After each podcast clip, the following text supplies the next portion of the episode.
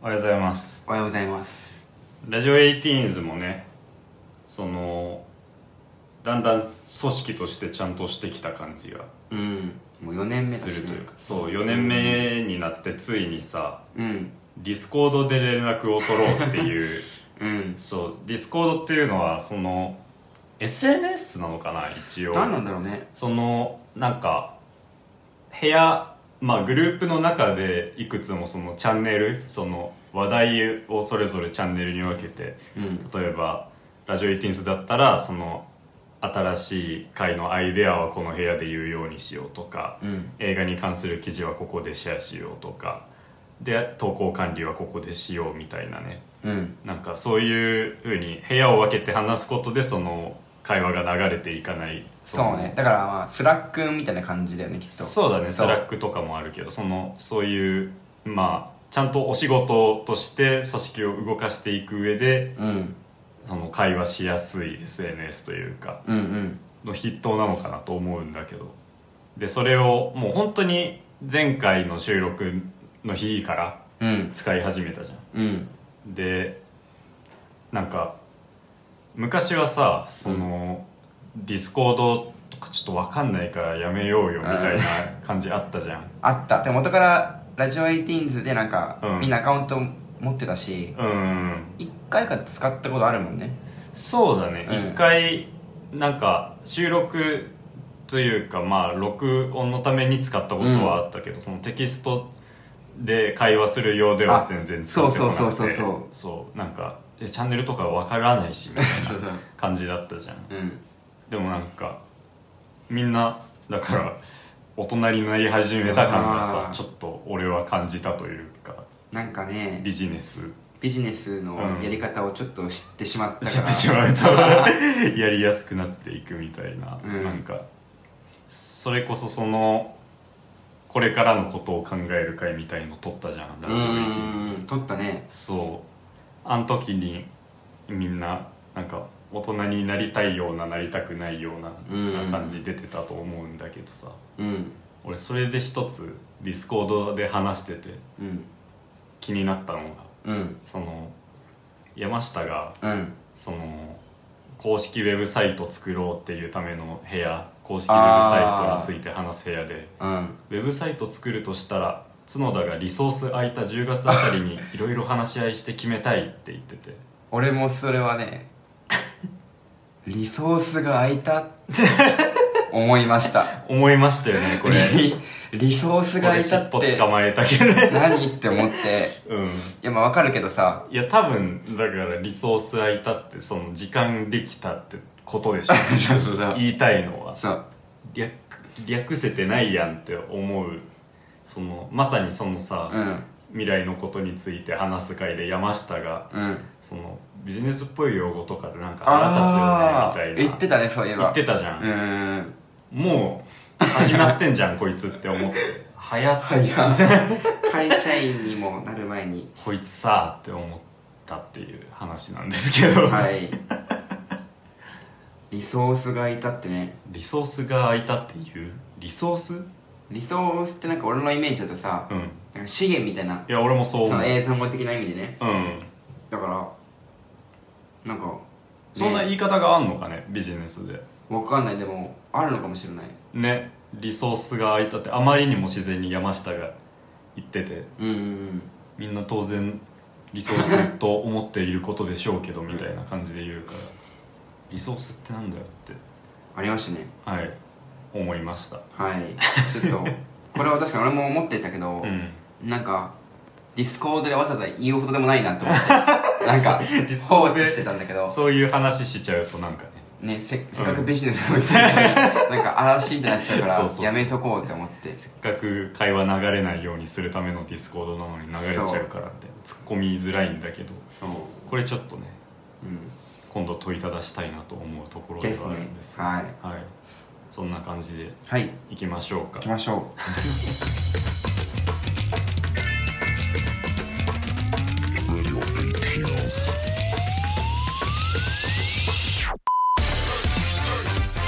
「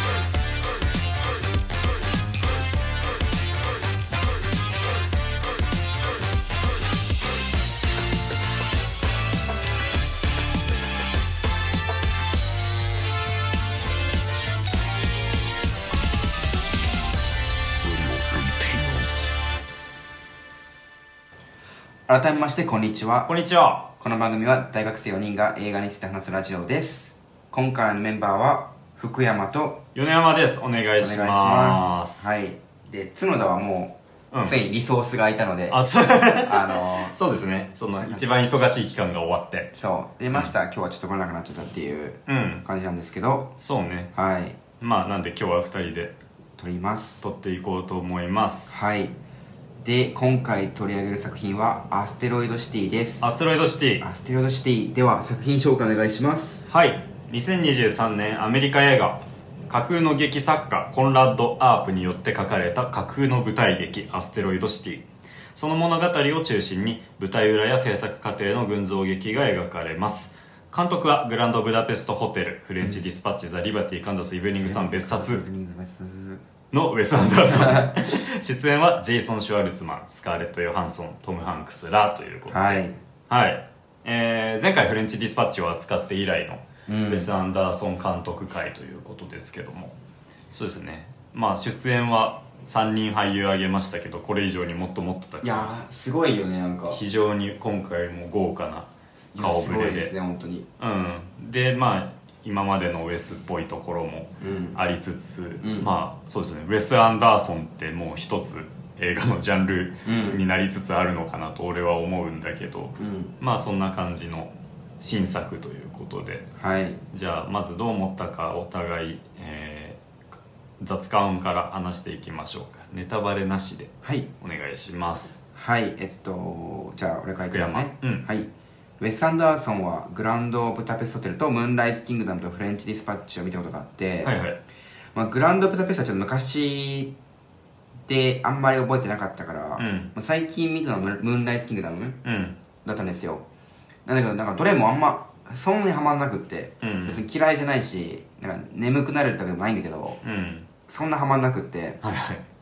なんですけど今回はめっちゃ楽しかったですあもあ本当うもう最初から、うんこの映画は面白そうだってなってあの あの電車があのはいはいはいガラガラガラってそのシーンの始まりじゃないあれで始まるっけだってうんそうそうそうまああのシーンが最初の日にあってう、んでもうそこからずっとね落ちることなくうん見てて楽しいしう、ん音楽も良かったしうんうんなんかストーリーも別になんか普通に素敵な話だなと思ったしねそうだうん、ねうん、ちょっとしたなんか描かれる恋愛模様とかもはいはないんかそれもいいしうんそうですねだから基本的にウェス・アンダーソンの,、うんなんかスタイルは変わってないんだけども、うんけどもなんかこの映画はすごい俺ハマりましたほんほうん、んだからちょっと今からでももう一回見れるくらい、 ね、そんな感じですはいじゃあ米山さんはいえー、そうですねもう本当にやっぱりはウェス・アンダーソン俺は、うんえっと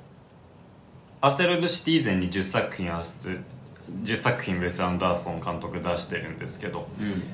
10作品中7作品は見てるかおなおえっと、最初の2本「天才マックスの世界」とアンソニーハ「アンソニーのハッピーモーテル」あと「犬ヶ島」だけ見れてなくて他はーうん見てるかなという感じなんですが、うんそのまあ俺はもうねウェス・アンダーソンは大好きなんだよ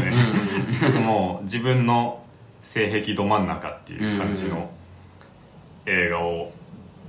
撮ってくれる人で、うんそのまあ、それは物語の面でも映像の面でも、うんなんだけど、まあ、だから今回も取り立ててそのウェスの作家性が新しく更新されるっていうことはまあないような気がする、まあ、いつも通りめちゃくちゃいいという感想に俺はなるんだけど、その本当映像を見てるだけで幸せな時間だったというか俺は。うんもう本当やっぱり絶対劇場ど真ん中の席予約して見てほしいですね、はいまだ見てない人がいるとしたら、うんもう本当に俺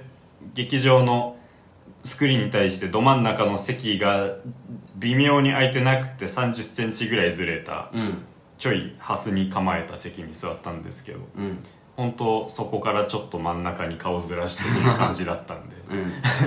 うんそのずれが多少気になるぐらいには本当に整頓されたいつも通りの鬼気迫る画面うんその画面構成の美学みたいのは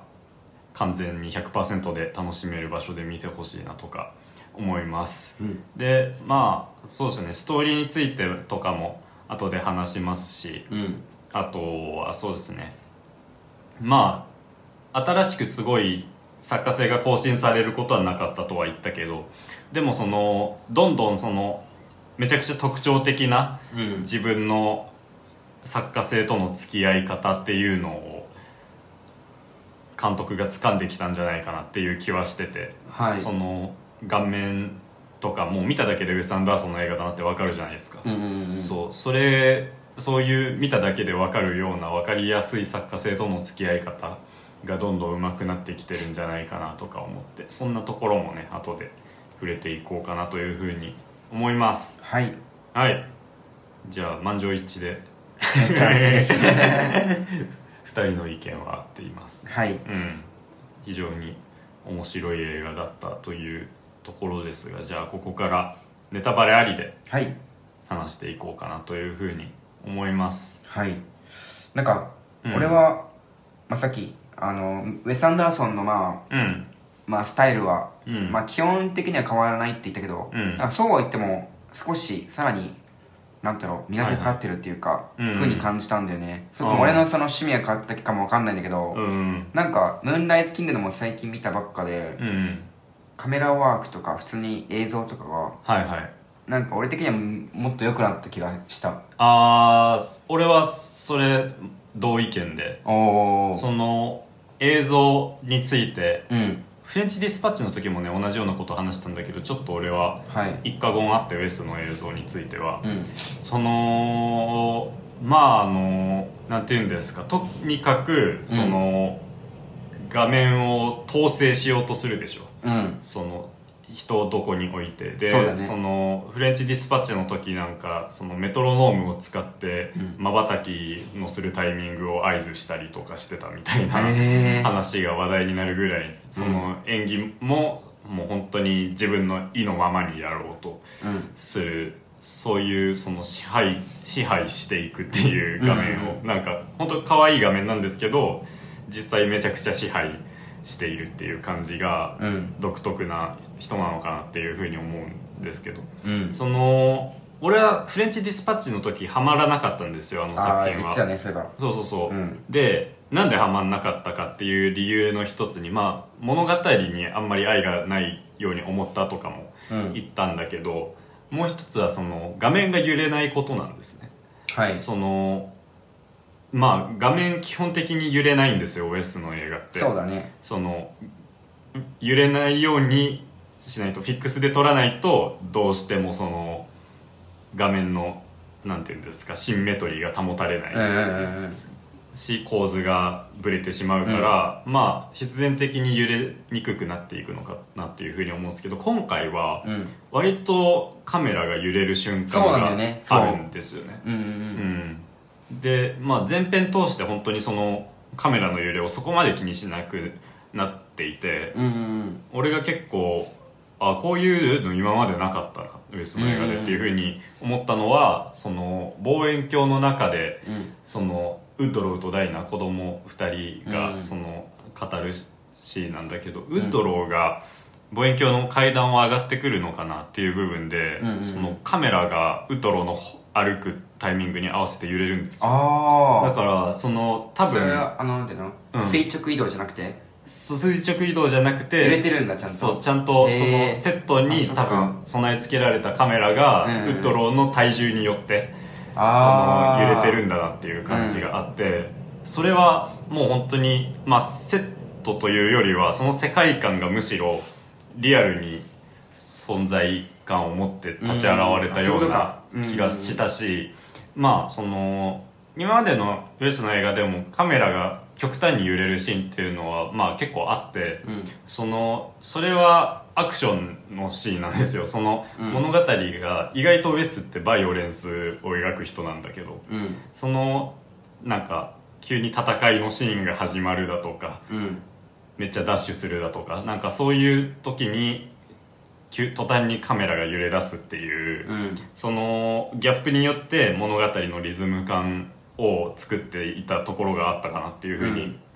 思うんだけど、それがもうちょっとなんというか平坦な形で映画全体に現れてるように思った、うんうんうん映画全体にずっとグルーヴがあるその即興的な、うんいカメラの揺れうんとそしてそのまあすごい映画的になったなっていうふうに思ったんうでんすよ、だからその今までのウェスの映画特に「フレンチ・ディスパッチ」なんかは、うんうんその映画ですけどもちろんでも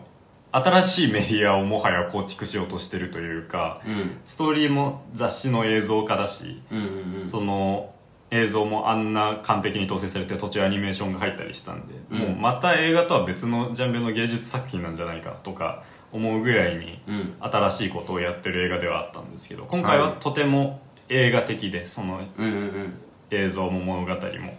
それでまあ非常に愛を感じたんですね、うんはい 俺はやっぱりウェスの映画はその愛をうん描けてるかどうかが一番そこが俺がウェスを好きな理由でもあるので、うんうんうん、そういう意味で今回はめちゃくちゃハマりましたねはいなんかそもそもこの「アステロイドシティ」っていう舞台が、うあの劇のあれだからそのちっちゃいっていうか、んうんまあ限定されてる空間じゃないですかそうだねそ一つのここ街にガはクレーター、うんガスガスガソリンスステーションステーション、なんだっけまあなんか、うん、うんもうなんかポンポンポンポンポンってなんかもうセットとして存在してる感じじゃん、はいはいはでいそこになんかカメラが置いてあって、うんでぐるぐるぐるって回ってするのが、うんすごい良かったなってなんかあー思いましたけどそうね回るカメラワークは多かった気がするそ今う回でそれがなんか今回のそのちょっと限定された街うんそのセットとすごいなんかマッチしたような気がした時にはああ本当ううんん良かったなってそうねでなんかフィルマークスとかねうん世間表を見ると意外とこれねびっがくりしたあまり高くない結構なんか、うん寝てしまったとかそうそう そうストーリーがみたいな難しかったとかそう分からなかったね、ちょとっと俺かはすごいびっくりしました、いや俺もちょっと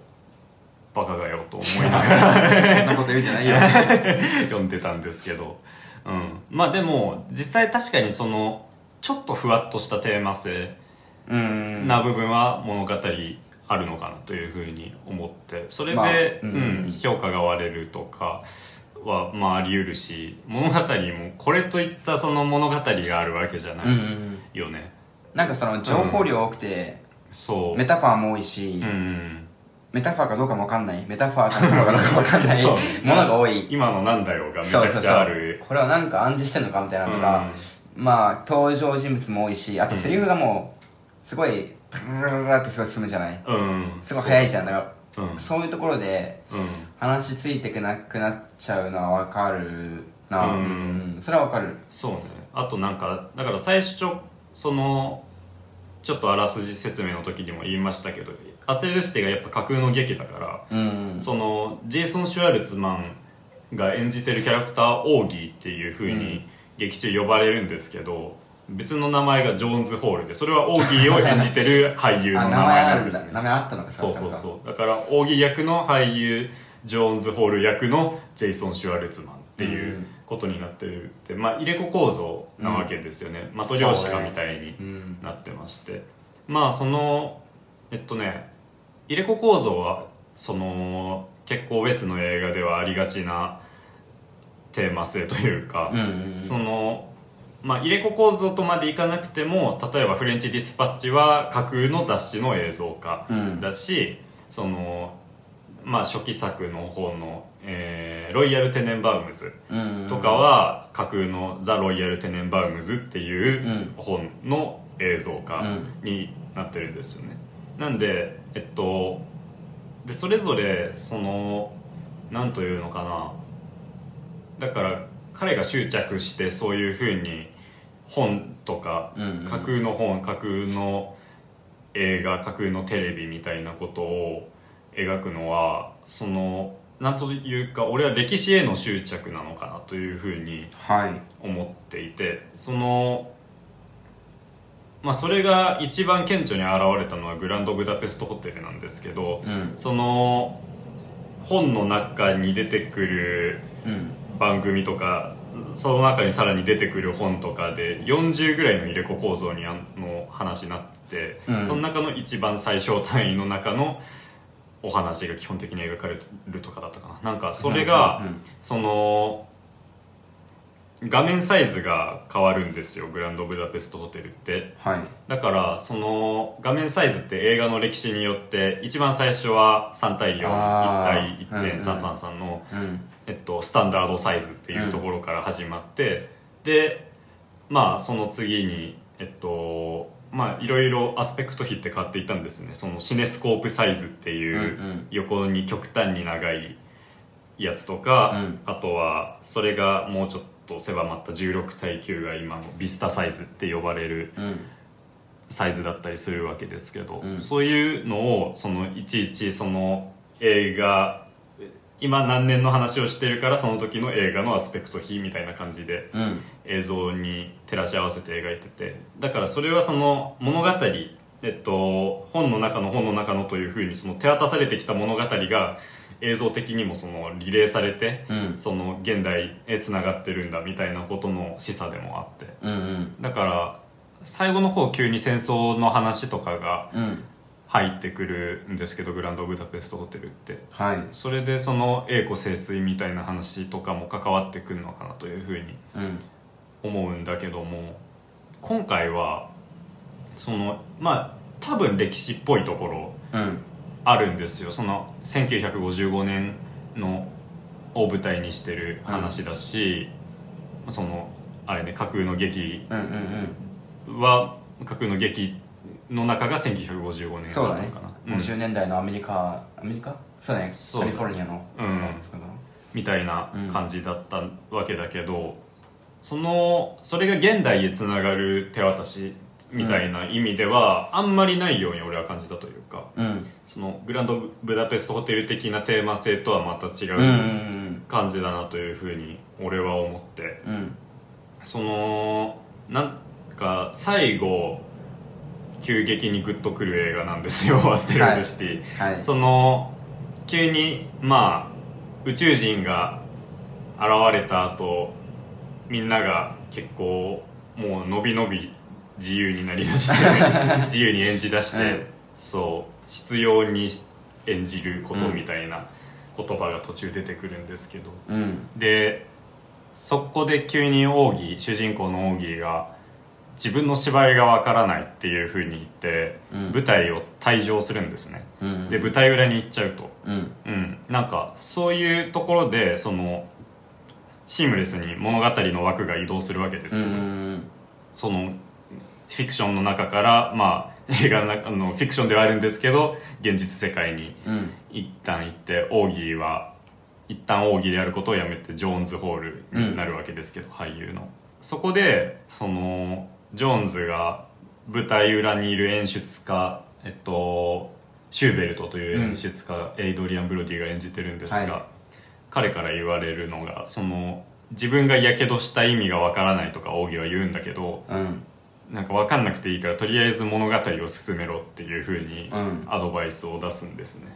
なんかそれが俺はなんかめちゃくちゃグッときてしまってなんかねそれね、その俺、うんなんだっけなあのインタビュー見たんだけど、うんなんだっけなマヤホークだったかな、うんうんなんかインタビュー見たんだけどそんな感じのことを言ってたから実際にアステロイド氏を演じてる役者たちも、はいはいはいなんか例えばマヤホークとかは、うん待ってね違うかななんかその、うん監督が言ったセリフうん全てをあのたがわず読んでだからその、うんうんなんていうのちょっとじゃ空空白とかさ、はいはいコはンマとかそういうのも、うんちゃんとそのその通りにやっているみたいなだからも、いううんうんとりあえず意味が分かる分かんないだから俺はそのインタビュー見て感じたから、まあ直接言ったわけじゃないかもしれないんだけど、うんそのなんかとりあえず演じるみたいなはいはい言われた通りにまず演じるみたいなうんへその変に研究とかそのなんていうの、うん探索しようとしないでこのセリフの裏の意味とかをはいはいはいする必要はなくてみたいな、うん風なのを感じたなうん、うんそうだからその劇中基本的に一番その軸となって描かれるのはやっぱりフィクションの「アステロイドシティ」の話で、うんでその中でオーギーは右手をやけどするんですよその、急になんか思い立っ てそのなんかね熱いところに手を置いてみてうんやけどしちゃったっていう急に言うシーンがあるんですけどそのやけどの意味がわからないっていうふううに最後急にオーギーがこぼしてしまうジョーンズですけど、がこぼしてしまってで、まあ、舞台裏にうん彼が戻ってしまうんだけどやけどの意味とか考えずに、うんそうもう一回舞台に戻って物語を進めてくれっていう風にうん言われるわけですけどそのなんかやっぱそれってめっちゃ人生だなというふうにうん俺は思うというかそのこの人生のなんかクソなこといろいろ起きてるけどこれは何のメタファーなのみたいに思うこととかってうんうんあってそのまあオーギーは奥さん妻を失ってるしその妻を失ったことの意味って何なのかとか、うんそういうことも考えちゃうんじゃないかなとか思うんだけどももちろん答えなくてそれらって、うんその何かのメタファーであることなんてあんまり人生ないわけですよね、うんうん書いてる人がいるわけじゃないからうんうんでアステロイドシティは書いてる人がいるんだけど、うんそういうことじゃないんだっていうふうに言っててうんそのまああんま深く考えずに分かんないままでいいから物語をとにとりあえず進める、うんまあ、とりあえずその人間としてキャラクターとして、うんお前は生きていくしかないぜっていうようなことを言うわけですようんだからまあ要するに勝手に進むわけですようん物語はそうだね自分の意思と関係なくうんでまあ物語を進めろっていうふうに言うのはそこにとりあえず波に乗っかれぐらいの意味で、うん自分が主体的に進めるっていうことともまた違うのかなと思うんだけどああなるほどねそうだかうんらアステロイドシティがさその分かりづらいのってうん物語がめちゃくちゃ勝手に進むからかなっていうふうに思うのねその、うん途中宇宙人急に出てくるじゃんうんで宇宙人が出てきたことによってみんなおかしくなるけど、うんでも宇宙人急に帰ってき て意思返してそうどっちも意味が最後までわからないんですよでもそれはまあわかんないままやっぱり物語は進むし勝手に最後終わるわけですよねうんうんだからじ人生そうじゃねっていうふうに俺は思うというかなんか俺もそれだからそのもうわからない、うんそのだから結構この映画は、うんそのシリアスな感じのセリフをちょくちょく飛ばすんだけど、うん例えば言うんだけど、うんそのウッドローが さ、はいはいその宇宙人の崩乱に対してさ、うんこれは人生の意味を教えてくるかもしれないみたいなああ言ってたね言ってたり、うんなんかあとなんだろうなあの挑戦するかってやついる じゃん挑戦マンうんあいつがなんか、うん挑戦それを言わないと自分の存在がなんか忘れられてしまうんじゃないかと思ってしまうみああたい言ってたななんか言ってるけうど、んすぐなんかコメディ調に戻しちゃったり、はいはいなんかあんまりそこをさらって流しちゃっうて、んなんかあんまりそのシリアス感出さないんだけども、うんまあ結構そういうセリフがあっそっかて確かにそれが面白くてで何あを言ってたんだっけ俺なんだっけ俺そうじゃないねだったのあうんえっとあそうだからまあなんかその結構そういうこと考えちゃうけど、うんわからないものはわからない意味があるかないかっていうのはうんわかんないし、うんそうそうそそもそも意味なんかないかもしれないううんけどまあなんかそこで、うんそこになんていうのそこに頑張るしかないみたいな、うんそこで意味なんかわからないけどうんあのとりあえずやりきるしかないみたいな、うんっていうメッセージはすごい感じられたよねいやそだから役者もうん意味わかんないけど、もう演じきるしかないんだとうしっかりとうんみたいな、そうそうっていうメッセージはすごい感じられましたねそうなんですよんだからそのフィルマークスで「分からなかった」で低評価にしてる人多いんですけどその「分からなかった」でいいわけなんだよね、うん映画のメッセージとしてはそうだねだから俺はもううんそのテンションで見てたから最初から、うん、うんそのテンションで見たからそこに対するマイナスなかったし、うん普通に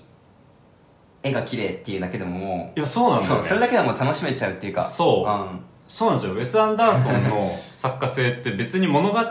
まあ物語いいうん映画たくさん撮ってますけど、彼もでもそのそれよりもまず映像がすごすぎてそそれに見とれてるだけでいいってううんいうのがまずあるじゃんうんうんそれって今回のメッセージ性とめっちゃ相性が良かったとそいううかそうなんだよねだからうん俺もすごいハマったのかもしれないそうだよね、うんだからその分かんないことがたくさん起きるけど全部彼のオフビートなコメディの中に入っていって、うんで、まあ、全部喜劇として見てられるわけだよねアステロイドシティそうそはうやっぱり全体を通してだからすごいメタ的っていうかそのうんこのシーンこの右手をやけどする理由は何なんだみたいなうん言ってわからないっていう、うんもう意味なんかものがないって言ってるようなもんじゃんあれってなんかそうだねそうでそれを意味が分かんないことがいっぱい起きてるこの映画でやるっていうのがすごい面白いですねうんいやいいですねそうだよねうんそうだからそういう意味でなんというそういう意味でもやっぱり自分の描いてきた物語とか映像、うん撮ってきた映像みたいなのをその一つまとめるようなところがうんうんうんあったような気もしてうんうん、俺はその点めちゃくちゃ好きな映画でしたねうんそうだねでキャラクターもたくさんいるけどうんあの米山がよく言うようにちゃんとキャラクターに愛があるっていうか、本当にそう、うん、それはねすごい良かったですね可愛らしいうんなんか人形劇っぽいような感じじゃんそうだなんねかその動かされてるしそうそうそううんすごいでもそれがちゃんとなんだろううん愛込められてるような感じられるのがすごいいいなって思いました俺はいやそうだねそうそうだよねだからその多分ウエスの映画で今までその劇中舞台劇って存在しなかった気がするんだけど、うんうんその今まではだからそのもう文字通りウェス・アンダーソンによって動かされる人形だったわけですようん俳優たちは。でも今回俳優がそのアステロイドシティの俳優は俳優として描かれててそうだね人形じゃないよね。うんうんうんだからこそ急に舞台裏にバックステージに逃げ込んで演出家に話を聞いたりすることができるわけで、うんうんまあそれもウェスに動かされてるといえばそうではあるんですけど、うんでもその今までとはまあ確かに一つ違うアプローチではあるかもしれない、うんうんうんそれってそうだよねうんなんか面白いのがまあなんかその、うん演劇の方がカラーでうんその舞台裏の方がモノクロっていうのもなんか、はいはいなんあか面白かったですねあ演ー劇の方が一応さ、うんフェイクなわけじゃん、そうだあねの映画内ではね、うんうんけどそっちがカラーでうん逆にあの舞台裏の方がモノクロっていうのはなんか俺的には面白かったなって思いましたうんそうだねうんでなんかまあだから分からなくていいっていうのはそうだし、あと最後は急にあれだよねその眠らないと起きることができないっていう「You can't wake up if you don't fall asleep」っていうのをうんみんなが声を合わせて言い出すうんシーンがあったりして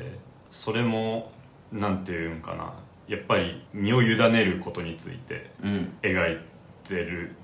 描いてるというか言ってるセリフなのかなっていうふうに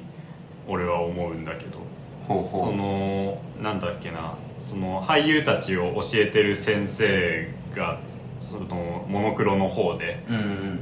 まあ劇中の現実の方でうんうん登場したりするじゃないですか。うんでそこでその実際演出家のシューベルトに話を聞いてみようっていう風になった時にシューベルトは俺は実際劇中その舞台で上演中にうん寝たことがあるよっていう風にうん言うでじゃあそれを踏まえて一回みんなに眠りの演技をしてみましょう眠るのとは違うよっていう風にえー、そうやるともう本当そのみんなダラーンっていう風になったり、その無有料で歩いてる人とかも一人いたりねうんするわけだけどうんだからそれはその自分でコントロールして眠っているうんわけだけどそうコントロールして眠るっていうのってそのコントロールして自分を流れに身を任せるみたいなことなのかなというふうあーななる気ほどねもして、そうそう、うんだからそれもやっぱりそのだからウェイクアップ起きるっていうのはその分かるみたいなことと近しい部分にあるのかなっていう、まあ目が覚めるっていうもんねそうそうそうそう、気がして、うんだからその、まあ、分からない分からないと言うけど、うん、うん、わからない状態に身を任せないとわかんないぜっていうことでもあるのかなっていう気もするし、うんだ逆に言えば身を任せることでわかるかもしれないしうんうんうんそう実際俺らがアステロイドシティの魅力をわかるのはうん流れに身を任せられたからじゃないかなとは思うわけですよね。はいはい確かにねでそれは人生においてもそうなんじゃないのとも思うし。うんうんうん、やっぱ分かんないことめめっちゃ起きるから自分の人生はうんこれ何のメタファーやねんみたいなこと起きるから、うんだからそこでその考え込むんじゃなくて身を任せないとまあわかんねえんじゃねえのみたいなのってすごいその今までのウェスの映画と比べてすごい個人的なメッセージと俺は思うというかはそのだからウェスが歴史として今までいうんその描いてきたそのイレコ構造うんみたいなのが今度はその人生を演じることみたいなうん入れ子構造として機能しているわけで、うんだからそれってもうちょっと哲学的な意味を持つよね、今回の入れ子構造は今まで昔の人が自分まで手渡してきた長い歴史を意味するんじゃなくて自分の中で完結する入れ子構造でうんだからあくまで最後たどり着くその分かんなくていいから物語を進めろっていう言葉もその自分の中で完結する自分で始まり自分で終わる言葉うんなのかなっていうふうに思うからだから歴史を描いてきたウェスが歴史として自分のというか一人一人の人生うんについての話をしてくれてるうんような気がして。なるほどねそうそうそう自分の中の歴史が人生じゃないっうんうんうんそうていうようなすごい個人的で小さいミニマムな話をしてるなという気がしてうんそこもいいなと思ったところでしたはいなるほどね俺、うんそういう解釈なかったわなんかうんそうだね普通にあのセリフはいろんな解釈ができそうでさ、うんそう別にしてもしなくてもいいしうん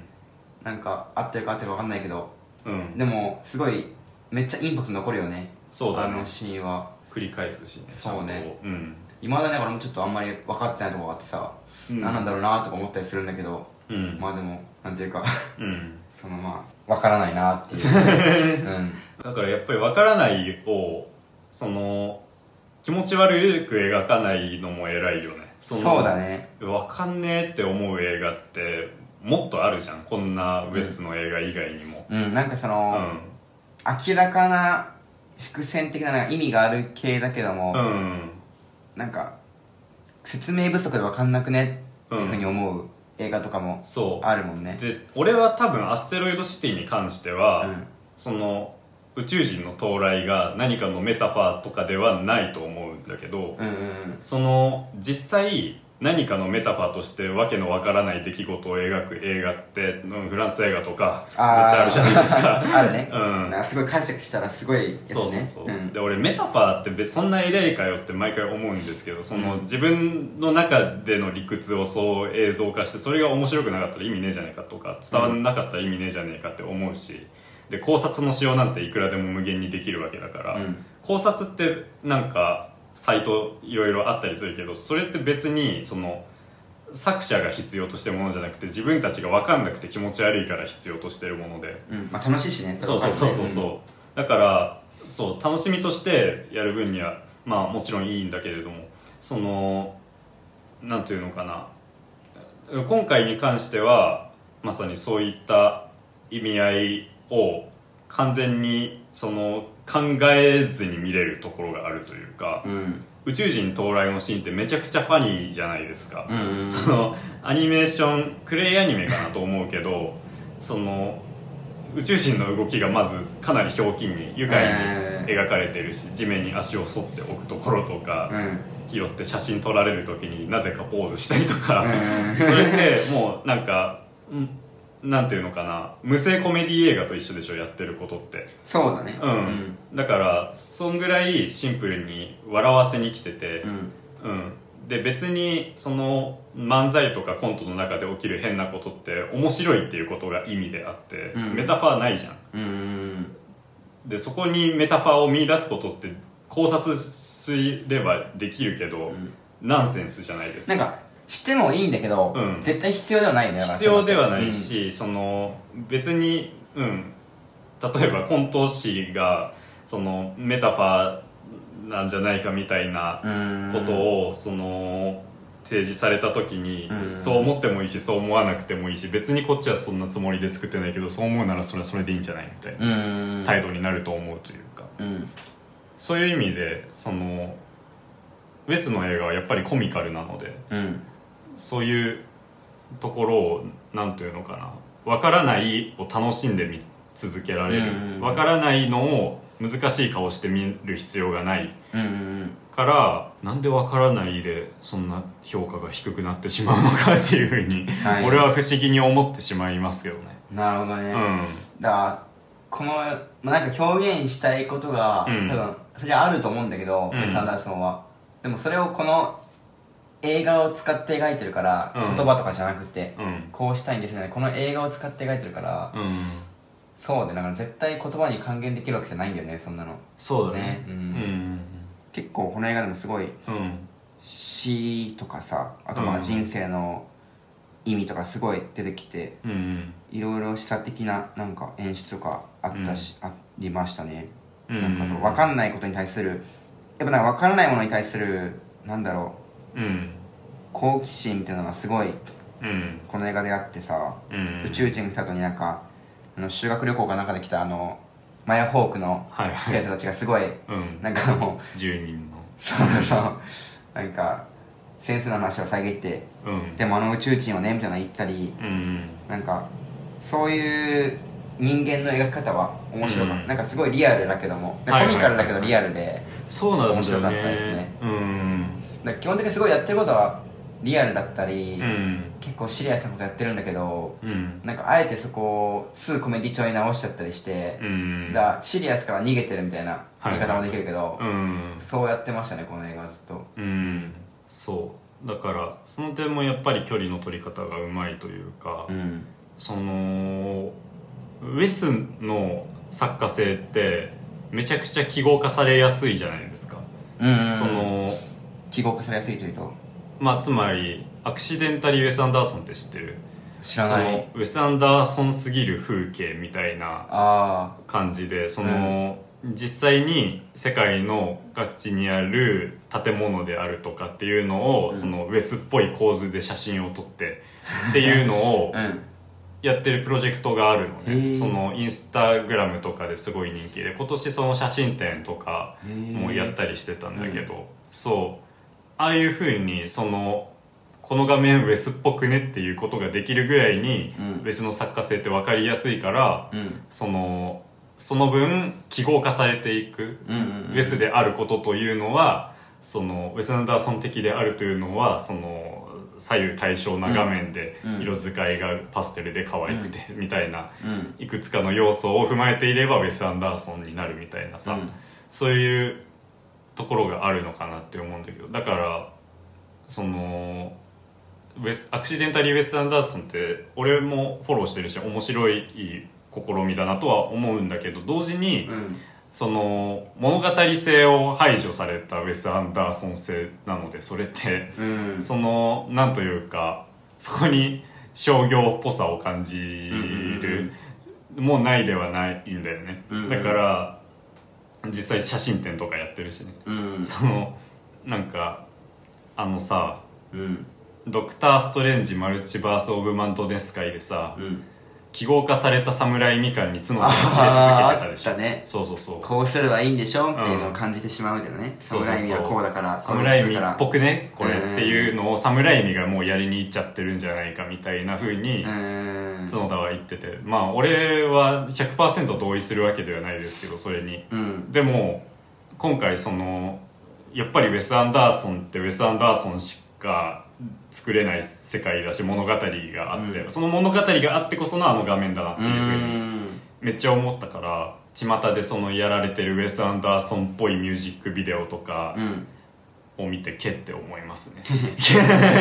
構ねうんうんそのそう記号化されたウェス・アンダーソンって一番記号化されやすい監督だからこそ、うんそんな簡単にウェス・アンダーソンできたと思うなよっていうふうに思っちゃうそうねちゃんとなんか割と文脈がある系の映像が多くてうんうん例えばエイリアン来た後にさうんまあその情報漏れちゃってうんでなんかどうなるかなと思ったらうんめっちゃなんかそれでなんかもうあの店作りまくってさエイリアンなんとかみたいなはいはいなんかそういう遊園地みたいになってそうそうそこからもう商、お金的なね、うんあの商売ビジネス的になっていくみたいなちょっと面白いのをうんあれ映像すごい可愛いじゃんなんかいっぱいかわ店いがい並んでてうんそうだねだからちゃんとお話ありきの映像ではあるなってうんうんうんそうだねだしその可愛いですけどウェス・アンダーソンの画面って、やっぱりその暴力性がそこにはなんか常に潜んでいる、うんその例えばもう本当分かりやすい例で言ったらアステロイドシティでは近くで核実験が常に行われてて、だってあの雲とかそうまさにもう原爆すぎるでしょそうキノコ雲なんですよ、うまさにんねえでもそれがあまりにもあっさりうんその記号化されてそれこそうん描かれててでそういうのってまあ割と彼の映画ではよくあるというか、うんその可愛い画面だからこそある種俯瞰して急にその忍び込んでくる暴力性みたい暴力的テーマが怖いというか、うんその犬が急に死んだりするじゃん「ムーンライズ・キングダムあ」そうあしかも殺されちゃうもんねそうそうそうそうそううそう急に殺される犬が殺されるだとかう、んなんかグランドブダペストホテルは急になんか悪い人によって指全部切られちゃうことが出てくるし なんかそういう暴力暴力が描かれるわけですようん彼の映画って、だからなんか絵本みたいな画面だから絵本なのかなと思って読んでると全然大人向けだったみたいな瞬間がうんものすごいある映画でそういうのもやっぱりウェスの作家性だと思うんですよねそうだね、うん暴力性がなんかそのそうこっそり見えるっていうかなんていうかなそうなんかそのだってそもそもこの主人公お父さんお父さんのオーギーそうか、うんもう戦争カメラマンだからああそうだねと、はいはい、まあ、何何何の戦争を撮ったか分かんないけど、まうあ、ん常に死が隣り合わせにあるのを撮ってきてさ、うんっていう人じゃんなんかそうだねうんうんとかあと一回あのミッチえっとスカーレット・ヨスカイド・ヨハンソンが、うんあの浴槽でさ、はいはい薬ば飲みまくって死ぬみたいな演技、うんあって一瞬にされてドキッてするじゃんなんかそうだねあれみたいな本当にしたのかなみたいなうんそうなんかねちょっとそういう演出もところどころ見えてうんうんだからそういう部分のギャップとかもうんやっぱり彼の作家性なんでコピーすんならそこまでちゃんとやれやと思い ます、最近流行ってるんでなるほどうね、ん、あとこの映画いろんなうん、いろんな世代とか立場の人を描いててああすごいい例えば子供たち秀才の子供たちで言うと、うんあんなにすごいなんかやばいんじゃんなんか発明 あちょっと面白くてさ、うんなんかそういうアイディアあんのかみたいなうんみんなの発明面白くってうん見てたんだけども一個一個分かりやすくすごいからねそうそうそう映像で見ただけで そんなことできちゃうんだって なんだよみたいなでうんお父さんがしまいには利用してたしなんかあのマシンを勝手に戦うためにね、まあそいつらもなんかあの秀才だけどもちょっとうんうん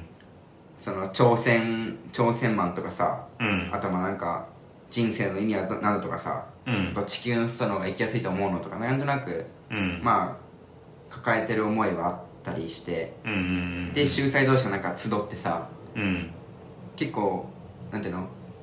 あのお互いに親近感を覚えるから、はいはいあの名前つなげるゲームとかもさあー何回もやってあれすごいいいんだけどあのシーンすごいいいんだけど、うん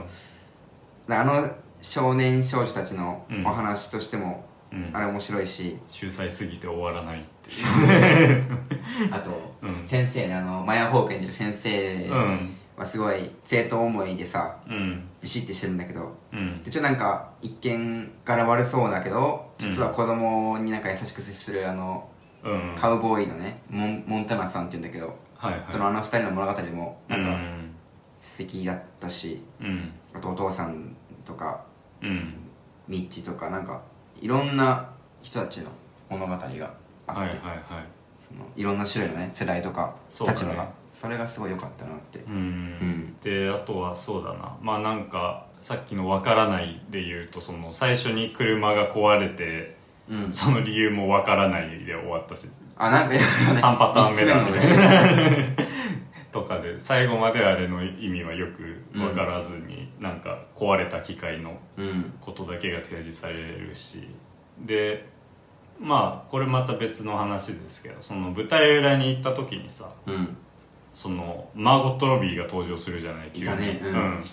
あれはそのアステロイドシティに登場しなかったカットされてしまったうんオギーの妻役、うんだからオギーの妻っていう役回りがアステロイドシティには存在したんだけどアステロイドシティの中では描かれない今回、うんその劇の中では尺の都合でカットされたんじゃないかみたいな示唆が劇中なされるわけですけど、うんそのそれもアステロイドシティの現実味が一つ深まるシーンで、うんだから劇中さアステロイドシティって一番リアルに描かれるさっきそのうんカラーだし、うんそのモノクロじゃないから一番枠がない、うんフラットな状態で見れるのはフィクションであるはずのアステロイドシテそうなんだィよねの話で、うんでそのオギーの妻はあれだったじゃないその亡くなったうんことが最初に示唆うんされる示唆されるというかもううんまさに言われるわけなんだけどそのトム・ハンクス演じるおじいちゃんにオギーが電話をかけて、うん今アステロイドシティにいてまだあのことは話してないって言って、うんでおじいちゃんからしたらその行ってほしいからいつだってタイミング悪いんだからみたいな、うんちゃんと言うんだぞっていうふうにうん言ってで直後に言うんですよね、うんそのそこもそのなんというかオギーの後先考えなさが現れてる であオギーを演じる人間からしたらそれが何を意味するのかとか考えちゃうようなうん部分だったりするんだけどまあそれは言ってその、だからオギーの妻は存在したんですよ映らないけど、アステロイドシティの舞台には。うんあの映画の中でモノクロでしか映らないし演じてない状態でしか映らないけど確かにいたはずで、うんアステロイドシティの世界に、うんそれってそのなんていうのかなこれ話すとややこしくなるけどうんあのコマとコマの間っていう言葉がわかるあうんのスーパーってあスーいうパー映ね画、うん覚えてる覚えてるジェームズ・ガンの、うんうん映画でコマとコマの間っていう言葉が出てくるんですけど、うんスーパーってめっちゃいい映画で角田とか大好きなんで見てほしいんですけど見てない人はちょっとはいちょっと黒いんですけど そのあのなんていうのかな漫画のキャラクターってそのコマの中で戦っていてでコマの中で活躍するんだけどそのコマとコマの間にカットされている愛しい生活とか、何かあるはずだよねみたいなテーマ性ってジェームズ・ガンが持っていて。うんで今回のそのマーゴット・ロビーの存在もコマとコマの間の存在だなと思うわけですよねアステロイドシティの尺の都合でカットされてしまったうんアステロイドシティにいたはずのうんだから存在したはずのキャラクタうんーででその彼女がいることによってアステロイドシティのディテールは深まるし、うんそのカットされた部分があることで アステロイドシティが完全に制御されて作られた物語のためだけの街ではないような感じがしてくる、ううんん現実世界で例えばドキュメンタリーを撮るとしたら映らない人その主人公の関係者の中で映らない人って多分いるわけだけどうん映らない人は確かに存在したわけじゃないですか、うんなんかだからやっぱりそこもとても人生的なモチーフなわけですよね。マーゴット・ロビーが最後奥義に対してそのアステロイドシティの周辺、うん細かい情報とかをすごい逐一覚えてて、ううんんで全部よく覚えてるなみたいな風に言われるところがあるんだけど、うん次のセリフはこうみたいな感じだったそうねうん、そういうのとかねだからアステロイドシティは映画の中のフィクションだからフィクション中のフィクションなわけですけどものすごく現実味を持って立ち現れるんだよねあのシーンだからうん異様っていうかいしなんかねちょっとねガラッて変わるっていうかうんねえなんかあの劇だけだと本当にマジで全てが例えばエイリアンのエイリアン来た理由とかうんみんなを閉じ込めるだけみんなをそのはいはい閉じあのなんていうの隔離じゃなくてなんていうのあれ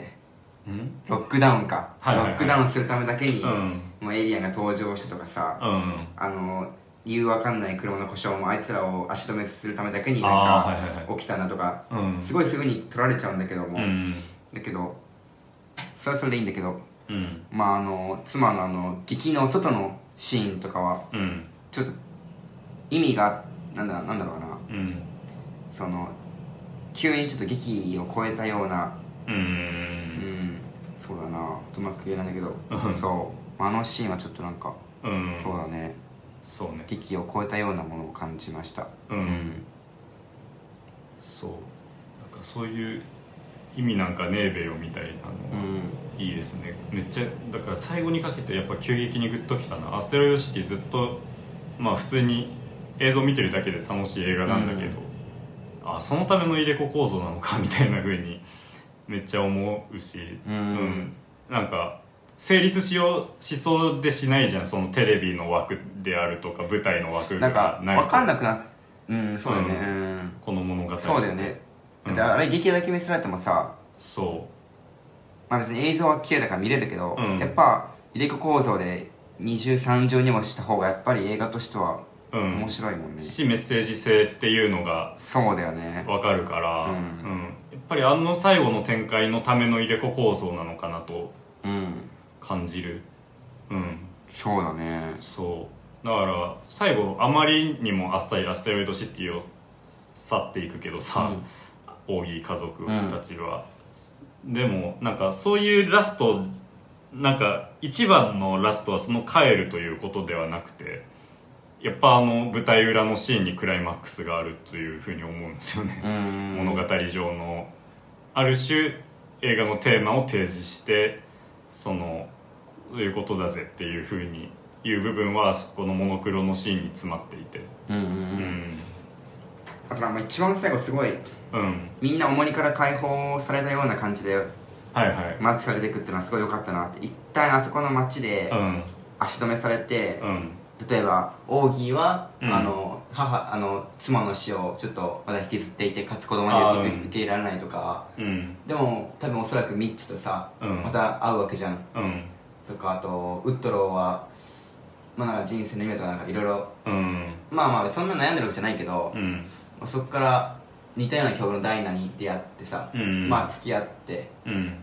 だからそなんかさらっと、まあ、お金受け取っちゃうけどそうなんかなんかすごいさらってやがれててうんであと一応あの娘3人たちうんもうなんか母の死を一応まあ分かってるかどうか分かんないけどそうだねまあ一応ね受け可止め愛いる魔女さんにそうそうそうそうでなんかみんなそれぞれだからうんあの街で足止めされたことによってう、んなんか新たなスタートを切るっていうか,、うだかんらそれはもしかしたらその眠りと目覚めの関係なのかなとも思ったりして、うんだから、あの町での足止めで、あそこはでいはいはい動かなくなって、あれがフォーラスリープになって、うんで、町の出発がまたウェイクアップになるのかなともそうだ取ねれるよね。うん、宇宙人が来た後のごたごたでみんながその歌ったり踊ったりうんし始めるところなんかはまさになんか踊りとかは本当に眠りの象徴だと思うしうん、うんんそうね。ステルドシティで眠ってそうそうそう。目が覚めて帰っていくみただいかならこと夢みたいな、ま夢みたいな展開じゃんあれって、本本当だ当ねに、うんあれ夢ってなりそうなくらいの、うんね、あんな短い期間で、うん2日とかは何日あれ ?2 日だけ7日間ぐあ、らい何分かいじゃ。うんんまあ、あんなにことが進んでさ、うん、うんそうそう。そうねおじいちゃんもだから自分の娘の位牌をサボテンの横には埋めんっていうふうにうん言うんだけど結局結局孫娘3人にそう止められて、うん、サボテンの横に埋めてあーそうね帰ることになるけどそ,、れはそれで多分さなんかまあそのオギーの妻からしたらうんあの3人の娘のお母さんからしたら本望かもしれないし、うー んあそこで魔法をかけてもらってねうんえだからまああの7日間がね、うんあの7日間でまあ目覚めたなふうに言える言えるなってすごい今思ったなそうだよね、んそんなところですかはいうんいやーすげえいい映画でしたねねうんなんか話すと話すなんかなかなうかん言葉にするのは難しいんだけどさそうだねなんかいろいろすごいなんかねうん苦戦したんだけど、けどなんかね喋るとまたなんかうん、うん、面白いちゃんとテーマ性とか隠れた部より分見がえ見てえきてたすごい良かったですうん、いや本当また見たいけどなうん、うんうんそんなところでしたは、はいいアステロイドシティありがとうございましたありがとうございましたい映画でしたで次回扱う映画はいなんですが「ファルコン・レイクはい」こちらこれはカナダフランス映画はいあのカナダフランス映画監督脚本シャルロット・ルボンってなんかあれだったかな短編映画でうんちょっとジュディット・ホテルとあうんとかだったかな、うん見たいウォッチリストに俺が昔入れてますねそうななんんかかそうあと原作がバスティアン・ビベスとかで、うんそのなんていうんですかね青春物語14歳の少年と16歳の少女あとなんか幽霊の話があるとかで、うんちょっとホラーテイストがうん入るようななんか青春映画らしくって、うんうん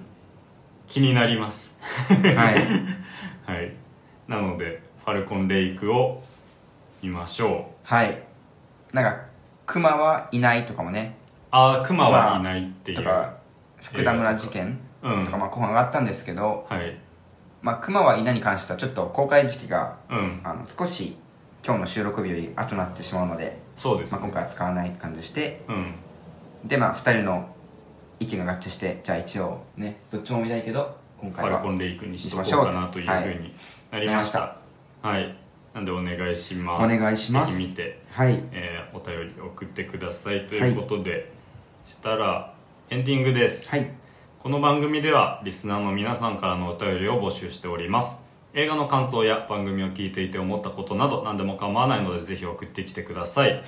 メールアドレスはラジオ 18th.film.gmail.com となっております、はい 18th は 18s と数字で打ってください、また「アットマークラジオ 18th」という名前の番組のツイッターアカウントにはダイレクトメールや番組専用の Google アンケートフォームのリンクが用意されていますのでそちらからお便りを送っていただいても結構です結構です皆さんからのメールお待ちしておりましすてます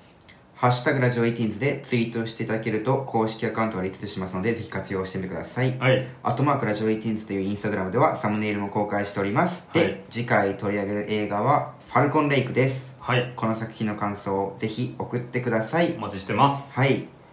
ということでここまでのお相手は福山とあのシューベルトの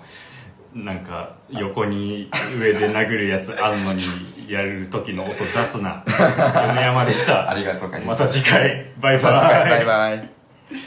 伝わるかな